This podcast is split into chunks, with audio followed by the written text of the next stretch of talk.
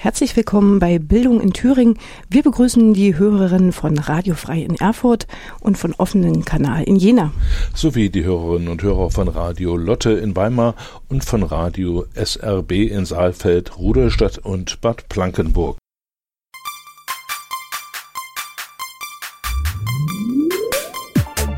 Bildung in Thüringen. Diskussionen zur Bildungspolitik. Fragen zur Erziehung. Neuigkeiten aus Kitas, Schulen und Hochschulen. Bildung in Thüringen, jeden ersten und dritten Donnerstag im Monat ab 16 Uhr auf Radio Frei.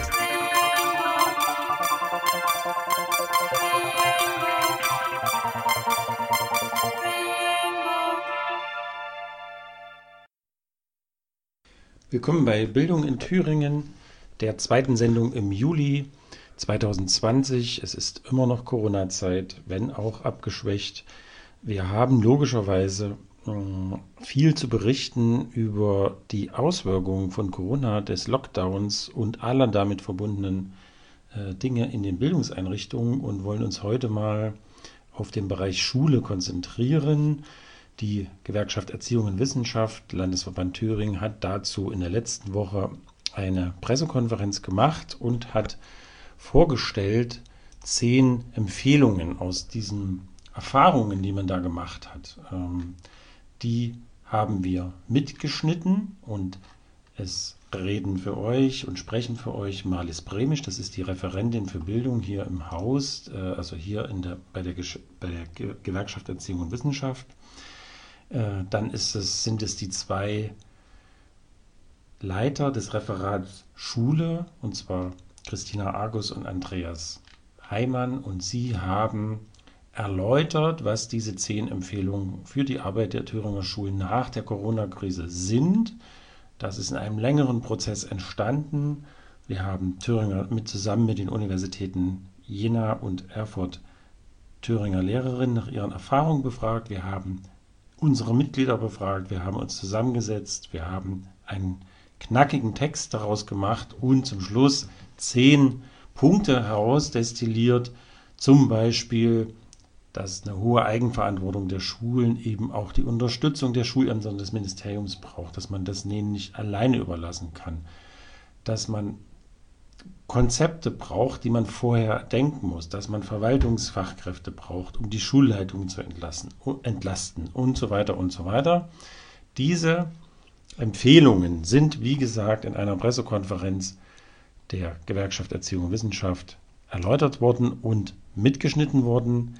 Ich bitte die etwas ausbaufähige Tonqualität zu entschuldigen. Das lag an unserem Mikrofon. Man versteht es trotzdem. Das ist der Großteil dieser Sendung und im Anschluss habe ich mit der Bildung, mit der Referentin hier im Haus, die für die Tarifpolitik verantwortlich ist, nämlich Nadine Hübener, gesprochen über die anstehende Tarifrunde für den öffentlichen Dienst Bund und Kommunen, also TVÖD. Das ist ja neben TVL, Tarifvertrag der Länder, das zweite große äh, Tarifvertragswerk für den öffentlichen Dienst. Da geht es aus unserer Sicht auch in erster Linie um die Erzieherinnen und Erzieher an den Kindertageseinrichtungen. Da gibt es eine neue Tarifrunde, das heißt, es wird neu verhandelt, wer verdient wie viel, welche Sozialleistungen werden wie äh, gewährt. Die startet im September und ich habe mit Nadine ein Interview darüber geführt. Äh, sie hat erklärt, wieso, weshalb, warum, wer ist davon betroffen, was wird gefordert und wie stehen die Chancen.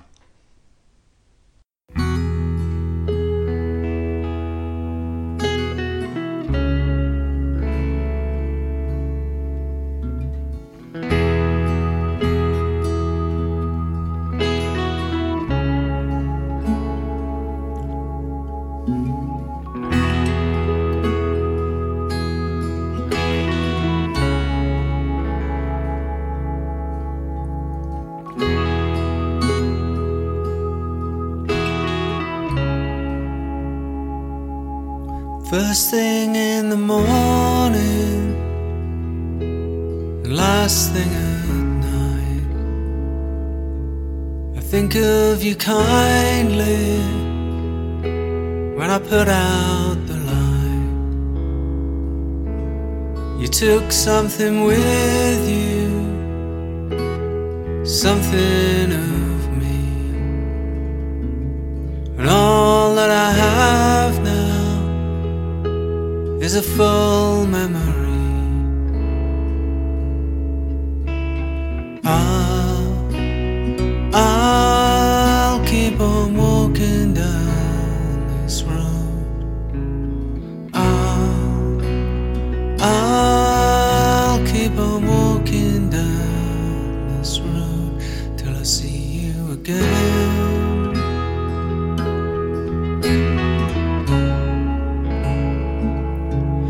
see you again.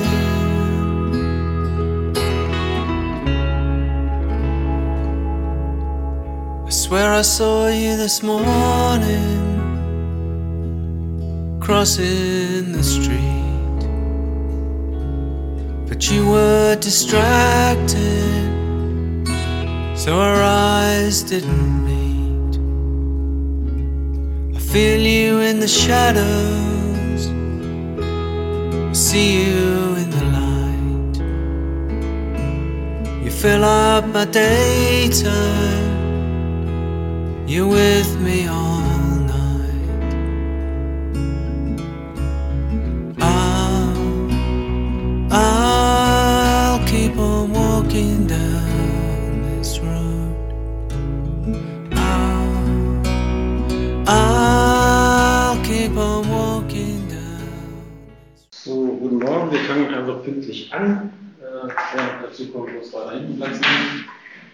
Ich begrüße Sie zur Pressekonferenz der GEW Thüringen. Äh, wir machen das ja traditionell am Ende des Schuljahres äh, und werten meistens den Personalstand aus und wie die Stellen besetzt werden und so weiter. Der Schwerpunkt ist heute ein anderer.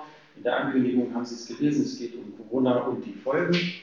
Ähm, Sie sehen vorne schon Marlies Bremisch als Bildungsreferentin. Ähm, Sie wird Ihnen das grundlegend erstmal erläutern. Andreas Heimann und Christina Markus sind vom Referatsleitungsteam Allgemein und berufsbildende Schulen der GEW.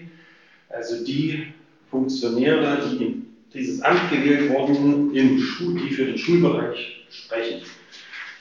Ähm, zwei, drei organisatorische Dinge. Sie haben zum einen habe ich Ihnen das nochmal, habe ich Ihnen das ausgedruckt, die zehn Empfehlungen. Das geht heute Nachmittag 15, 16 Uhr raus als Pressemitteilung, so lange haben Sie Zeit.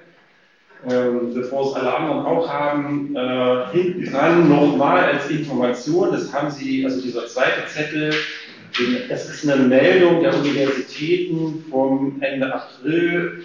Wir haben die unterstützt bei einer Befragung der Thüringer Lehrerinnen und Lehrer. Ähm, da sind die ersten zusammenfassenden Daten nochmal drauf. Darauf wird sich heute auch zum Teil zumindest bezogen. Es gibt aber noch einen größeren Rahmen, der gespannt wird. Äh, Corona-organisatorisch, jetzt jetzt doch beinahe vergessen, diesen Zettel bitte ausfüllen. Ähm, wir müssen wissen, wer bei uns im Haus war, wenn, er, wenn der Gast länger als 15 Minuten da war. So war das. Maske müssen wir nicht aufsetzen. Ähm, genau, also die ähm, drei Menschen, die ich Ihnen vorgestellt habe, stellen Ihnen jetzt die Ergebnisse vor und unsere Empfehlungen. Danach, wie üblich, eine Fragerunde und anschließend, wenn Sie denn möchten, noch Zeit für O-Töne und Bilder. Alles. Ja. Ähm, dann auch äh, nochmal einen äh, guten Morgen oder guten Tag. Äh, wir haben, äh, der Herr Kummer hat schon gesagt, heute mit einem etwas anderen Schwerpunkt zur Pressekonferenz eingeladen. Äh, Corona-Pandemie ist ja was, was Bildungseinrichtungen hier in dem Fall die Schulen natürlich auch betroffen hat. Und äh, es wird ja immer sehr gern das äh, Bild des Brennglases äh, oder der Lupe benutzt, um zu sagen, dass äh, Corona die Probleme, die es vorher schon gab, nochmal besonders vergrößert oder deutlich gemacht hat. Ähm, dem werden wir hier auch nachgehen. Wir haben auf der Basis ähm, von äh, der Befragung, die die Universität Erfurt und die FSU Jena im äh, März, April äh, gleich zum Lockdown gemacht hat, zu äh, Folgen der ähm, Corona-Krise und die damit bedingten Schulschließungen und auf der Basis von äh, den Kontakten, die wir natürlich zu den Kollegen haben und äh, besonders auch zu den Schulleiterinnen und Schulleitern, die, äh, denen wir die Gelegenheit gegeben haben, uns äh, mit ihren äh, Problemen äh, sozusagen zu ähm, uns ihre Probleme zu schildern, haben wir diese zehn Empfehlungen erarbeitet als das, was wir sehen, dass das in, äh, zu Beginn des nächsten Schuljahres und natürlich auch im Verlauf dieses Schuljahres ganz wichtig ist, ähm, auf die Agenda zu setzen und nicht irgendwann erst äh, sehr spät im Schuljahr umzusetzen. Warum zehn Empfehlungen? Es hätten genauso gut acht oder elf sein können. Sie wissen selber, wenn, äh, wenn wir jetzt 50 gemacht hätten, wäre wahrscheinlich keine einzige.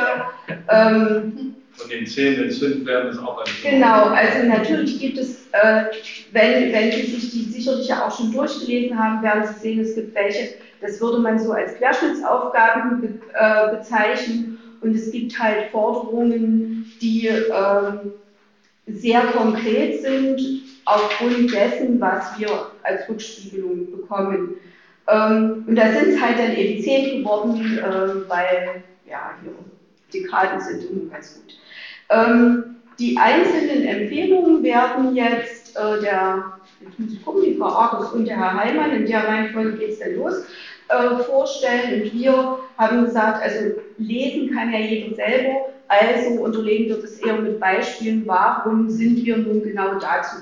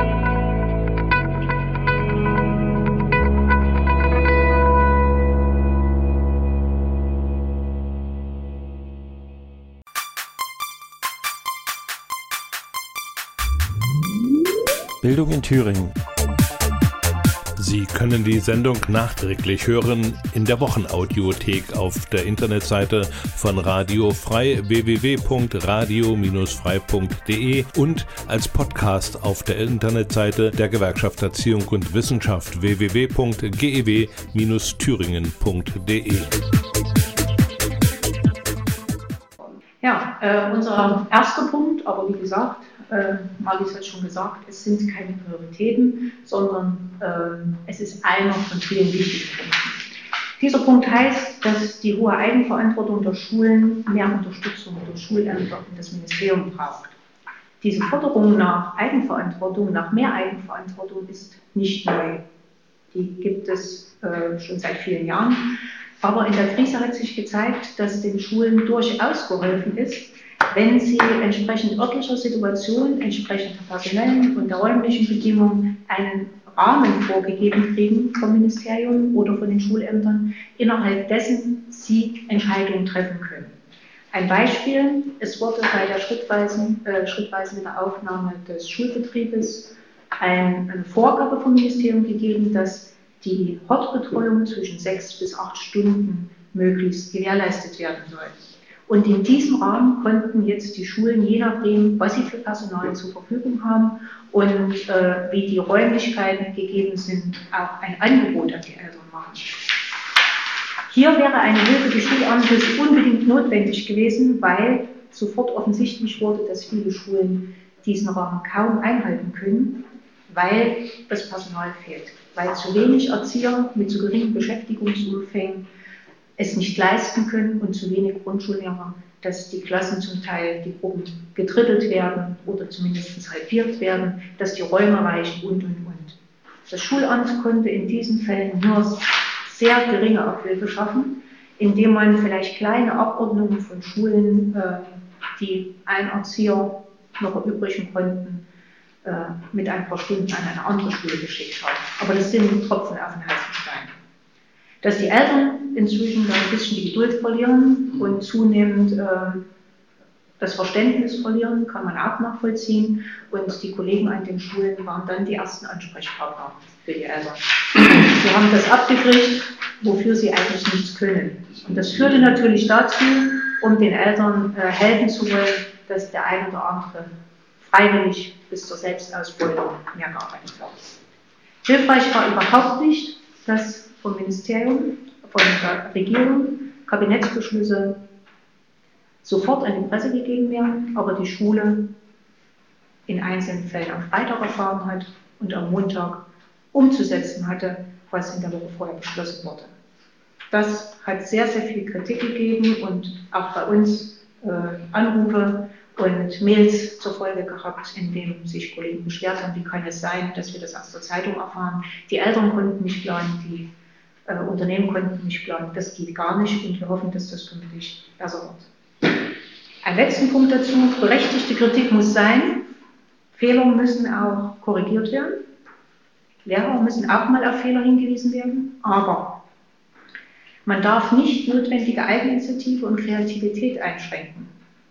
Und wenn es heißt, Lehrer müssen ab sofort digitalen Unterricht zusätzlich zum Präsenzunterricht leisten können, dann kann es auch mal sein, dass der eine oder andere, weil er nicht ganz so sicher ist, ob er das richtig macht, zuliebe der Schüler äh, Maßnahmen ergreift, die nicht ganz rechtssicher waren.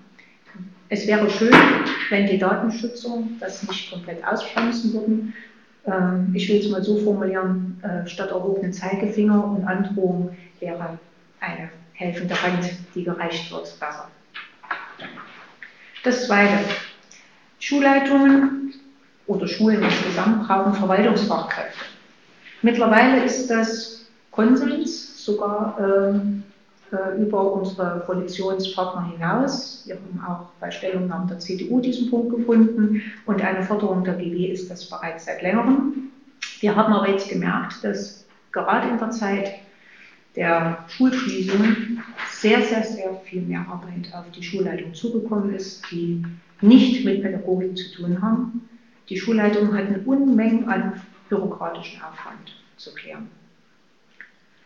Es wäre den Schulen sehr geholfen, wenn wir wieder mehr Zeit hätten, uns unserer eigentlichen Aufgabe zu widmen. nicht nur in Zeiten von Corona, sondern vorher und hinterher genauso. Wir brauchen wieder mehr Zeit für die Arbeit, für die die Lehrer ausgebildet sind. Wir sind ausgebildet worden, um zu unterrichten, um äh, zu erziehen. Wir sind in der Lage, Schulentwicklung voranzutreiben, wenn wir die Zeit dafür haben. Und wenn die Zeit durch Unmengen Verwaltungsaufgaben verloren geht, haben wir sie nicht, dass die Lehrer sich weiterbilden können. Ähm, wir haben die Zeit nicht, äh, uns so gut vorzubereiten, dass Inklusion auch in erforderlicher Qualität umgesetzt werden kann. Und all das führt dazu, dass letztendlich die Unterrichtsqualität darunter leiden kann. Wir brauchen also dringend Unterstützung für Aufgaben, die in der Schule anfallen, die nicht pädagogischer Art sind. Das dritte haben wir benannt, äh, digitales Lernen braucht Unterstützung durch technisches Personal und Standards in der Ausstattung. Im Moment sind die Schulträger verantwortlich und es kann manchmal, weil eine Person für mehrere Schulen, viele Schulen zuständig ist, Wochen dauern, bis ein Defekt an der Schule, zum Beispiel am Drucker, in Ordnung gebracht wird. Bis dahin läuft nichts an der Schule. Wenn im Computerkabinett vier Computer ausfallen und man warten muss, bis der Schulträger jemand schicken kann, bis der Zeit hat, dann dauert es, bis die Kinder wieder daran arbeiten können. Zu Zeiten äh, der Schulschließung hat sich auch erwiesen, dass wir dringend jemanden brauchen, der schnelle Antworten gibt. Das heißt, wir brauchen einen Support. Wir brauchen jemanden, der schnell angerufen werden kann, wenn zu Hause ein Lehrer sitzt und nicht weiterkommt, wenn die Schulcloud wieder abstürzt, wenn irgendein technisches Problem besteht, was mit dem Wissen eines Lehrers nicht einfach zu lösen ist. Ja, und deswegen plädieren wir dafür, dass wir unbedingt hier auch Geld in der Hand nehmen müssen, so wie alles, was wir heute vorstellen, Geld kosten wird. Aber wenn wir digital unterrichten sollen, dann brauchen wir dafür technische Kräfte, die das Know-how haben.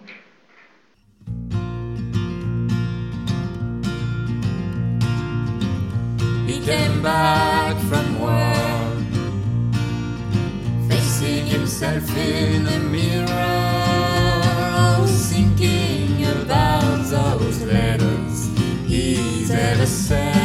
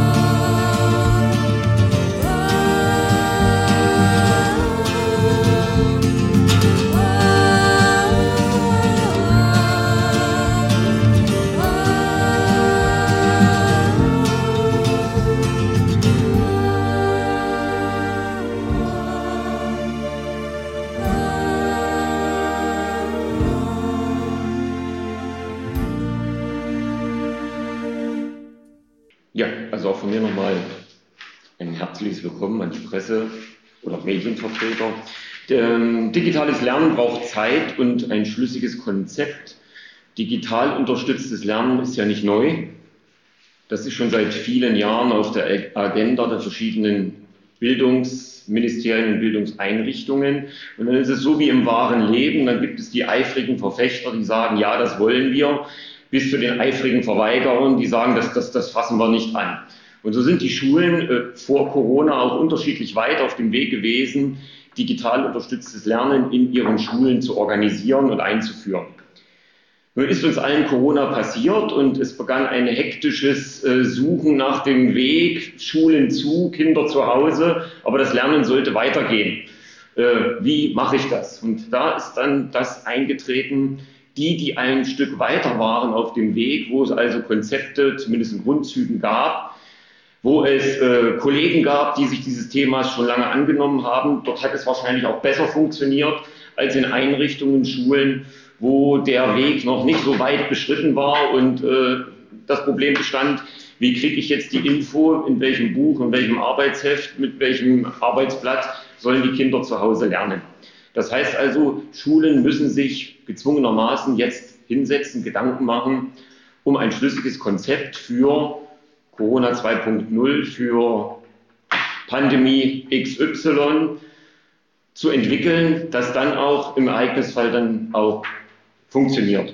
Und dazu braucht es eben auch Zeit. Das heißt, die Kollegen, ob sie es wollen oder nicht, müssen mitgenommen werden, müssen Zeit bekommen, um sich auch mit den neuen digitalen Medien vertraut zu machen, gerade die, die da noch Berührungsängste haben.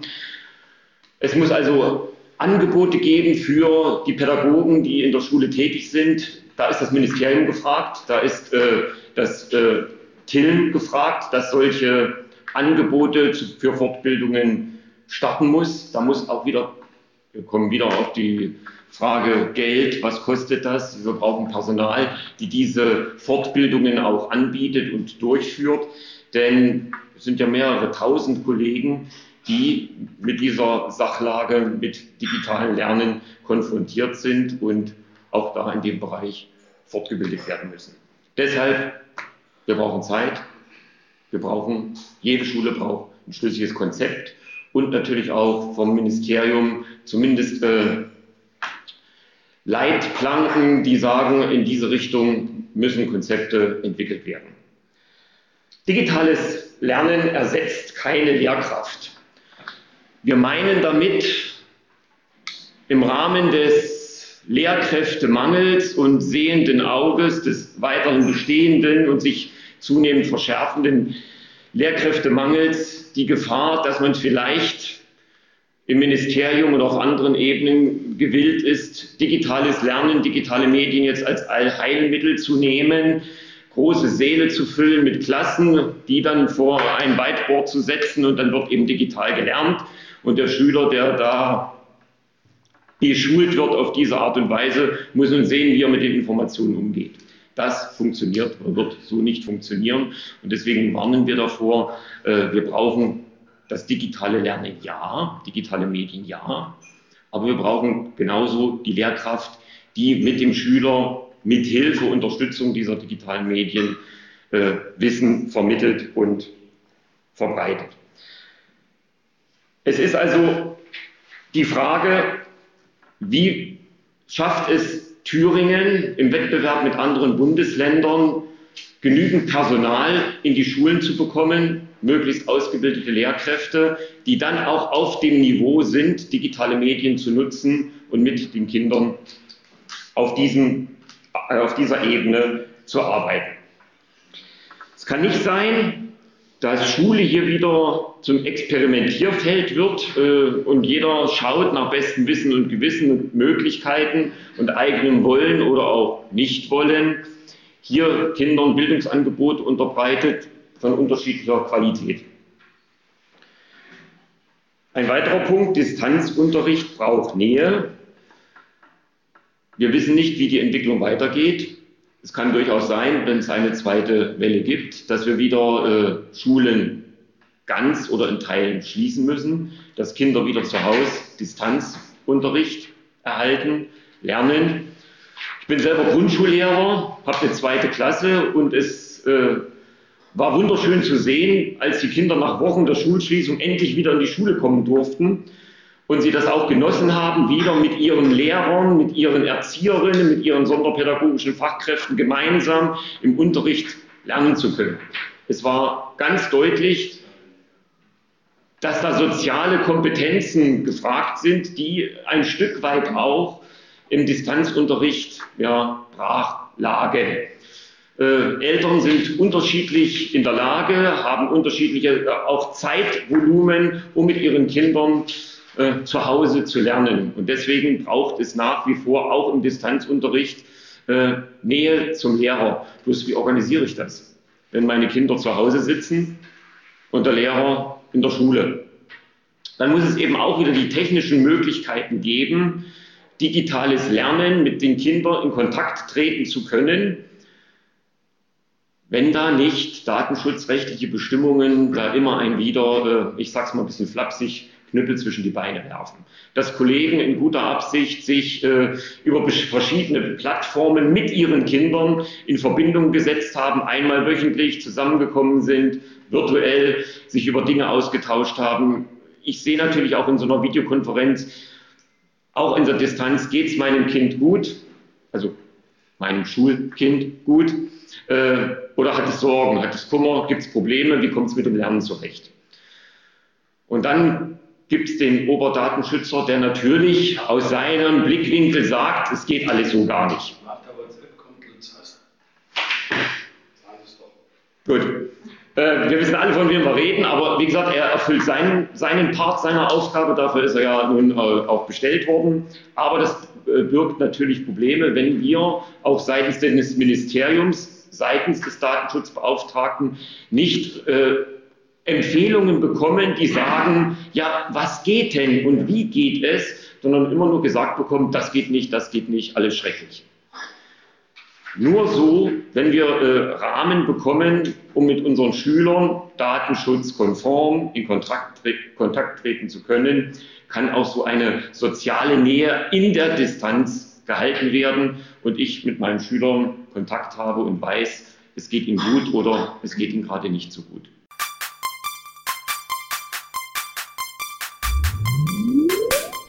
In Thüringen in Erfurt zu hören auf 96,2 MHz auf Radio Frei. Da kann ich gleich anknüpfen. Äh, unsere nächste Forderung, die auch schon aufgegriffen wurde vom Ministerium, denn da ist schon Geld eingestellt, richtet sich an die äh, Einstellung von mehr Schulsozialarbeitern. Wir haben während der absoluten Schulschließung von manchen Kindern nicht einmal etwas gehört. Lehrer können zwar Mails schreiben, sie können auch WhatsApp-Nachrichten schicken, sie können telefonieren, aber wenn keiner reagiert von zu Hause, wenn man keine Rückmeldung bekommt, auch auf Anrufe nicht, dann machen sich schon viele Lehrer Gedanken. Zumal man vielleicht weiß, dass es dem Kind eventuell nicht so gut geht. Und deswegen brauchen wir, um die Lehrer zu unterstützen, sie können das nicht alleine leisten, die Zeit haben sie gar nicht und auch manchmal nicht äh, diese Gesprächskompetenz. Wir brauchen dafür ausgebildete Schulsozialarbeiter, die auch mal aufsuchende Arbeit machen, die auch mal nachschauen in solchen Situationen, die mal nach Hause gehen und auch mal gucken, ob es dem Kind wirklich gut geht, mit den Eltern reden, Hilfe anbieten.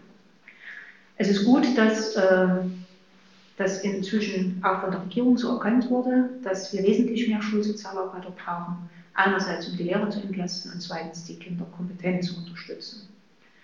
Wir werden jetzt auch nach der langen Distanz äh, merken, dass einige Schüler Schwierigkeiten haben werden, sich wieder an einen strukturierten Schultag, Alltag zu gewöhnen.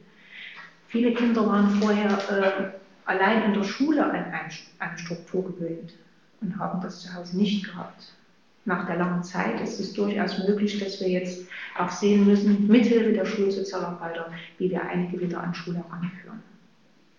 Ja, und als nächstes komme ich zu einem Thema, was auch bei der Befragung der Uni eine große Rolle gespielt hat in vielen Anrufen und Wortmeldungen, die wir bekommen haben als GEW. Nämlich, wie sieht es eigentlich mit der Bewertung aus? Können wir Zensuren geben? Dürfen wir Zensuren geben für das, was zu Hause geleistet wurde? Die Kinder haben sich unheimlich viel Mühe gegeben. Sie haben Stunden und Tage gesessen, um die Aufgaben zu machen. Andere haben gar nichts gemacht.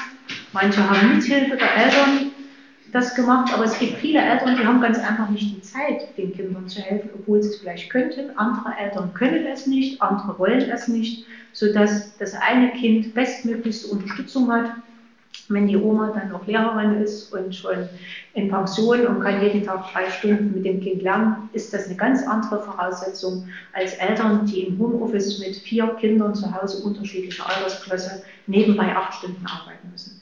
Das heißt, es ist unheimlich schwierig, das zu bewerten. Da Zensuren zu geben, wäre mehr als ungerecht den Kindern gegenüber, die nicht die Hilfe haben. Aber es ist auch ungerecht, weil Kinder eine Rückmeldung brauchen, eine positive Rückmeldung, das habe ich gut gemacht, ich habe mir viel Mühe gegeben, beides ging nicht. Wir konnten also, durften keine Zensur geben, das ist auch in Ordnung so. Und deswegen ist die Forderung entstanden, wir müssen uns überlegen, wie kann man solche Online-Prüfungssituationen schaffen, wie könnte so etwas aussehen. Wir bieten heute keine Lösung an, sondern wir wollen anregen, darüber nachzudenken. Wie kann man das machen, wenn eine solche Situation wieder eintritt und wenn das digitale Lernen einen größeren Raum einnehmen wird in den nächsten Jahren?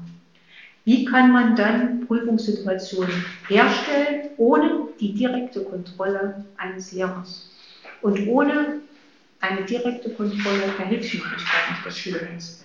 Das ist eine sehr schwierige Aufgabe, aber wir werden nicht umkommen, hier eine äh, Lösung zu finden, denn Gerade jetzt hat sich gezeigt, dass die Lehrer in der Grundschule, wenn sie Lernentwicklungsbeschreibungen äh, machen, die Lernentwicklungspläne schreiben, und für Schüler, die noch keine Zensuren bekommen, ein Worturteil schreiben müssen, ja, was sollen sie denn reinschreiben? Sie konnten die Kinder nicht beobachten über mehrere Wochen. Wie wollen sie den Lernfortschritt, die Lernmotivation überhaupt einschätzen? Also ich beneide die Kollegen nicht, die jetzt irgendwie sehen mussten, wie sie das zu Papier bringen. Also hier regen wir dringend an, auch an den Hochschulen, in der Lehrerausbildung und in der Forschung darüber zu sinnieren, was kann man hier anbieten, damit online-basiertes Lernen bewertet werden kann.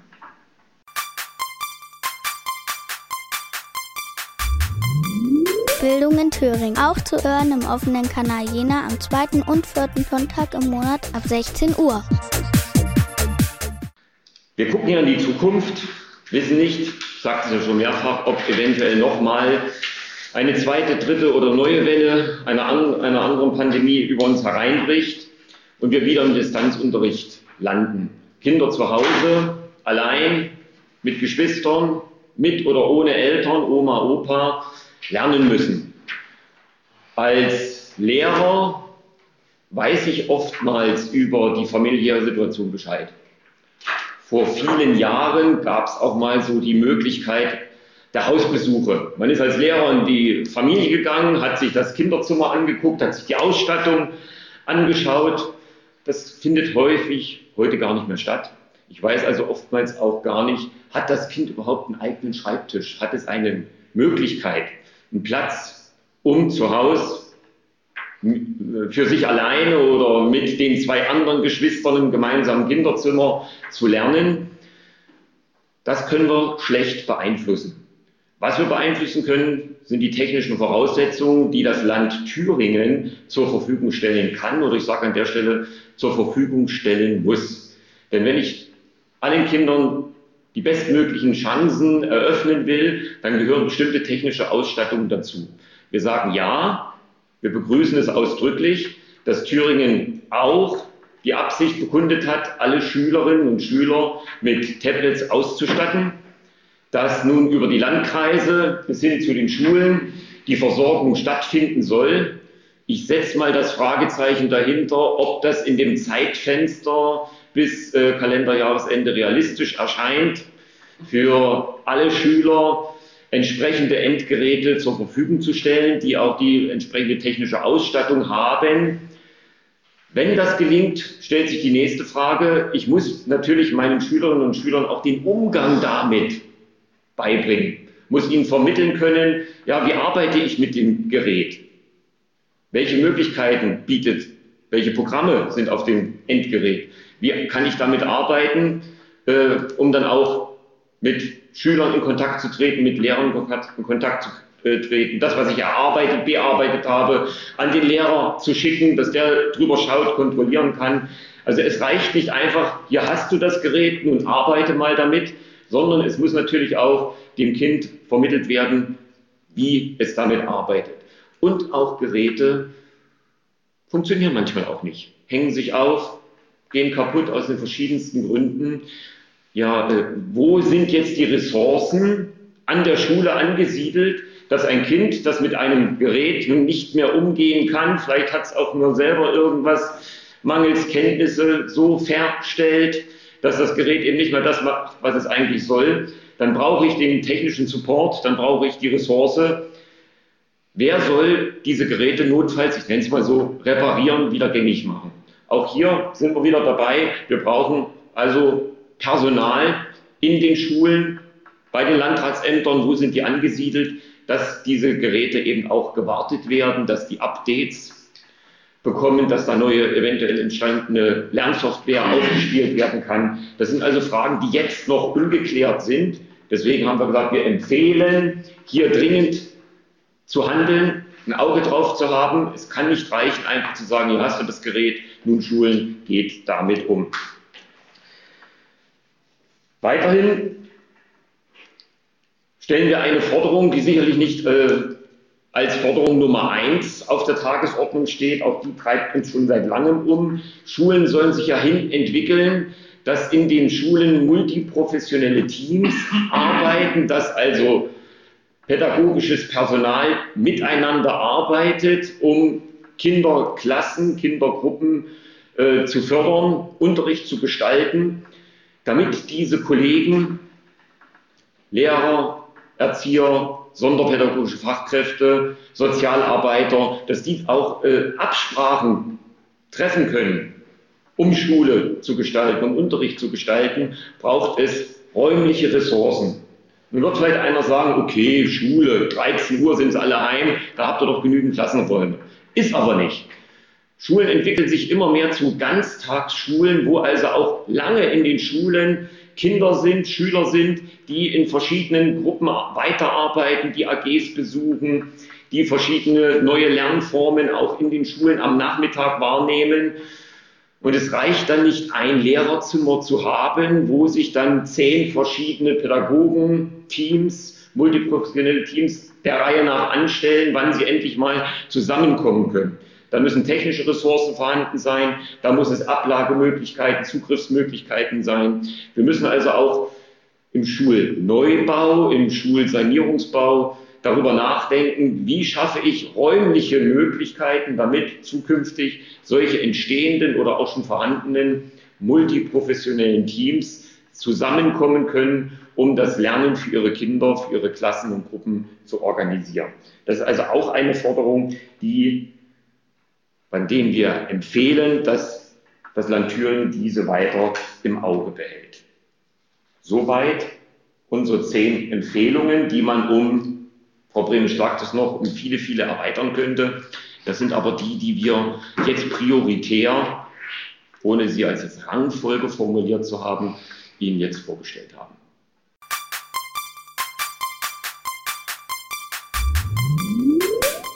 Sie hören einen Podcast der Sendung Bildung in Thüringen von Radio Frei. Und zu Gast ist jetzt im Studio, im provisorischen Studio, Nadine Hübner. Nadine ist Referentin für Bildung bei der GEW Thüringen und dort unter anderem auch zuständig für Tarifverträge. Hallo Nadine. Hallo.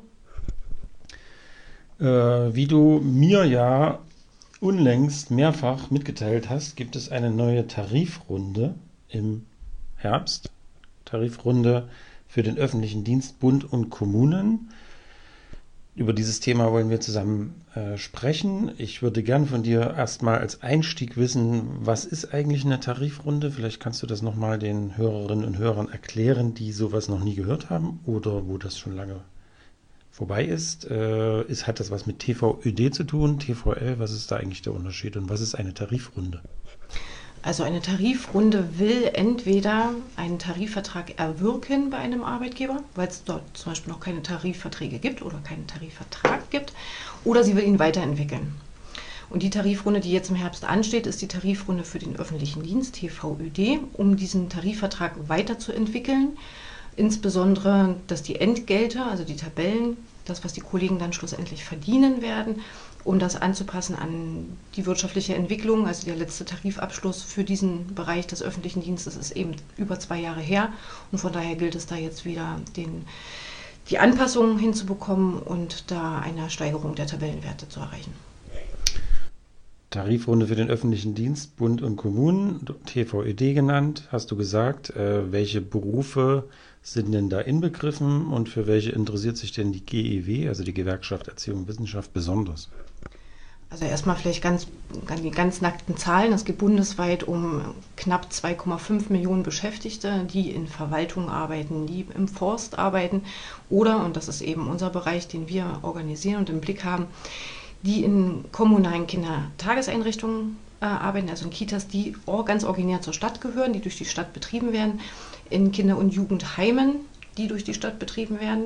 Das ist äh, so unser Bereich, den wir dort im Blick haben. Jetzt hatten die Gewerkschaften, also sind ja mehrere Gewerkschaften im Boot, Verdi ist ja auch dabei. Ähm, die hatten ja angeregt, einen sogenannten kleinen Abschluss zu vereinbaren und das den eigentlichen, sagen wir mal, Haupteck der Verhandlungen auf Anfang 2021 zu verschieben, und zwar wegen Corona. Äh, das ist aber irgendwie nicht durchgegangen. Das ist nicht durchgegangen. Also die Gewerkschaften haben vermutet, dass die Arbeitgeber ein Interesse daran haben könnten, dass wir eben nicht jetzt eine ganz klassische Tarifrunde machen, mit Tarifgesprächen, mit Aktionen, gegebenenfalls eben auch mit Streiks, ähm, dem war aber leider nicht so gewesen. Also die Arbeitgeber scheint es nicht weiter zu stören, wenn man jetzt im Herbst das klassische Tarifgeschäft aufruft. Dass ein, also sie wären schon gegebenenfalls bereit gewesen, doch einen kürzeren Abschluss zu machen, der aber eine Nullrunde bedeutet hätte. Also äh, kürzerer Abschluss mit Null ausgehend. Das ist etwas, was Gewerkschaften gerade in der jetzigen Zeit, die gezeigt hat, wie wichtig der öffentliche Dienst ist und wie systemrelevant er war in vielen Bereichen, um das öffentliche Leben am Laufen zu halten, ähm, können wir uns keine Nullrunde als Gewerkschaften erlauben. Nullrunde heißt, man verdient das gleiche wie vorher. Was ist daran schlecht? Dass es eben keine Weiterentwicklung gibt. Es gibt ja genauso auch Inflation, es gibt Preisteuerung äh, bei Lebensmitteln, bei Mieten, bei Benzin und so weiter. Es ist ja alles nicht stehen geblieben, was in den letzten zwei Jahren irgendwie, äh, was man an Konsumgütern brauchte. Mhm. Und diesen Anschluss brauchen wir. Jetzt hat der hm, für Tarifpolitik auf Bundesebene bei der GEW zuständige Mensch namens Daniel Merbitz gesagt, ich zitiere ihn mal, mit Klatschen allein ist es nicht getan, die Gehälter müssen steigen und zwar dauerhaft. Du hast jetzt schon begründet, warum, weil wenn es eine Nullrunde wäre, das heißt, wenn die Steigerung kleiner wäre als die Inflationsrate, hätten die Leute de facto weniger im Portemonnaie als vorher. Das heißt, es müsste mindestens Inflationsratenhöhe haben. Das ist das eine. Das andere Gegenargument oder ein, ein Gegenargument, was man bringen könnte, ist, die öffentlichen Haushalte sind ja jetzt extrem belastet im Moment. Ne? Also die werden Rekordschulden wieder gemacht, auch auf Bundesebene wie Landesebene und damit auch kommunaler Ebene, ähm, um die ganzen wirtschaftlichen Folgen von Corona zu tilgen. Jetzt kommt die Gewerkschaft an und sagt, wir wollen aber jetzt noch mehr haben. Wo soll denn dieses Geld herkommen? Dieses Geld kann unter anderem von Bund und Ländern kommen. Auch die haben Unterstützung für ihre notleidenden Kommunen durchaus ja im Blick. Und da gibt es äh, erste Impulse und Ideen, wie man das und auch schon erste Dinge, die konkret geworden sind, wie viel Geld dort eben in diese Untergliederung genannt Kommunen fließen soll aus diesen Strukturen Bund und Ländern. Ähm, natürlich verschließen wir auch nicht die Augen davor, dass die, die Kommunen in diesen Corona-Monaten im Lockdown einbrechende oder wegbrechende Gewerbesteuern, dass das durchaus schwierig war für die kommunalen Haushalte. Was wir aber auch sehen, ist, dass es eben gerade der öffentliche Dienst war, der weiterhin am Laufen geblieben ist, der weiterhin dafür da war, um dieses gesamtgesellschaftliche Konstrukt zu erhalten. Und dafür muss es nicht, es geht nicht darum, dass wir jetzt 10% mehr Geld fordern. Auch wenn wir das vielleicht rein inhaltlich für angebracht hielten, weil es eben um Systemrelevanz ja auch hier geht. Aber natürlich sind auch wir nicht blind davor, in welchen ähm, Zwängen auch die Kommunen stecken. Was man auch nicht vergessen darf, ist, es ist ein bundesweit geltender Tarifvertrag in allen deutschen Kommunen gilt er. Und von daher da dann zu sagen, es gibt notleidende Kommunen, ja, die wird es geben, aber es wird auch ähm, Kommunen geben, die sich im Herbst ganz gut aufgestellt wiederfinden mit ihren Haushalten. Jetzt sagst du immer, wir fordern. Ähm, gleichzeitig gibt es bei euch in der Gewerkschaft ähm, quasi eine Runde von Menschen, die diese Forderungen, die ihr jetzt auch reingetragen habt, aber auch noch reintragen wollt, in diese Verhandlungen diskutieren wollen. Bis Ende August, hast du mir gesagt, äh, ist dafür Zeit. Äh, beschreib mal kurz, wie läuft denn das? Wer, wer sitzt denn da? Sitzen dann nur Erzieher dann und Erzieherinnen und diskutieren das? Oder äh, wer ist diese Menschengruppe und wie was passiert dann, wenn die zum Beispiel hier in Thüringen die Forderung X haben, in Sachsen die Forderung Y und so weiter? Ähm, wo wird das denn koordiniert und wie läuft das ab? Also die Gewerkschaften machen das klassischerweise in Tarifkommissionen, so nennt sich das Gremium. Dieses Gremium besteht aus Beschäftigten, für die dieser Tarifvertrag gilt. Das heißt für Thüringen, dass es äh, Kollegen gibt, die aus den Kitas kommen, aus dem Heim kommen, aus den Volkshochschulen kommen. Wir haben aber auch Kollegen mit dabei, die bei einem freien Träger, also nicht im öffentlichen Dienst angestellt sind, aber für die der Tarifvertrag zu 100 Prozent gilt, und zwar dynamisch. Die nehmen alles mit, was im öffentlichen Dienst verhandelt wurde. Auch dort werden also Kollegen dann in der Tarifkommission sitzen. Wir diskutieren nicht nur über die Forderungen, sondern auch, wie wir sie durchsetzen wollen. Das machen wir immer.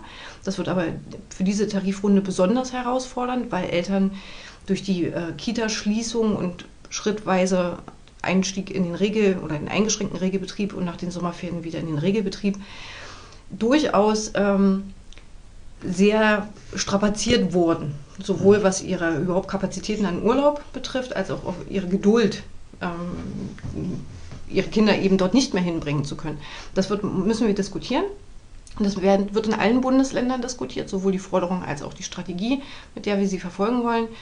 Und dann findet man sich in einem Bundesgremium wieder. Alle Landesverbände, alle Bundesländer sind dort vertreten. Dann wird diskutiert, was ist mehrheitsfähig. Ähm, für die östlichen Bundesländer wird auch die Angleichung ähm, der Arbeitszeit eine Rolle spielen. Wir haben nach wie vor einen Unterschied zwischen Ost und West. Also im Osten muss man, ist die Vollzeitbeschäftigung 40 Stunden und im Westen eben weniger, sind es nur 39. Also da gilt es auch, den Angleichen zu bekommen. Und das diskutieren wir dort und stimmen es ab und bringen es dann zusammen mit den anderen Gewerkschaften, die nämlich genauso beteiligt sind an dieser Tarifrunde öffentlicher Dienst, also mit Verdi, der IGBAU und der Gewerkschaft der Polizei, zusammen in einer nochmal größeren Tarifkommission und da schlussendlich wird das abgestimmt. Jetzt hast du quasi indirekt, glaube ich zumindest, verraten, warum die Arbeitgeber jetzt unbedingt verhandeln wollen, weil es gibt aufgebrachte Eltern, die sich überhaupt nicht vorstellen können, wie äh, wenn jetzt Kindergartenerzieherinnen und Erzieher auf die Straße gehen und streiken für mehr Gehalt. Ähm, was gibt es denn da für Alternativen? Also wie kann man denn streiken, ohne zu streiken? Na, ich will mal jetzt hier nicht schon zu viel verraten, ne? aber wir, also die GEW hat den Vorteil, dass sie sehr kreative Beschäftigte organisiert, nämlich die aus einem pädagogischen Bereich kommen, der jedes, jeden Tag ein hohes Maß an Kreativität erfordert. Und ich bin der ganz festen Überzeugung, dass wir mit diesen Beschäftigten aus Kitas, Heim, der Volkshochschule und so weiter Aktionsformen finden, die die Eltern nicht belasten und trotzdem eine Öffentlichkeit erreichen ähm, und Druck auf die Arbeitgeber, auf die kommunalen Arbeitgeber machen können. Lassen wir uns überraschen. Im September geht's los. Tarifrunde für den öffentlichen Dienst, Bund und Kommunen. Wir können gespannt sein. Danke, Nadine. Bitteschön. Und das war Bildung in Thüringen, die zweite Sendung im Juli 2020. Ich danke euch für eure Aufmerksamkeit, auch wenn es vom Ton her etwas schwierig war habt ihr dennoch hoffentlich die zehn Empfehlungen der GEW Thüringen verstanden und ihr habt auch gehört und verstanden, was die Tarifrunde ist, im, die im September startet, für wen sie ist und was da gefordert wird. Ich verabschiede mich bei euch. Macht's gut.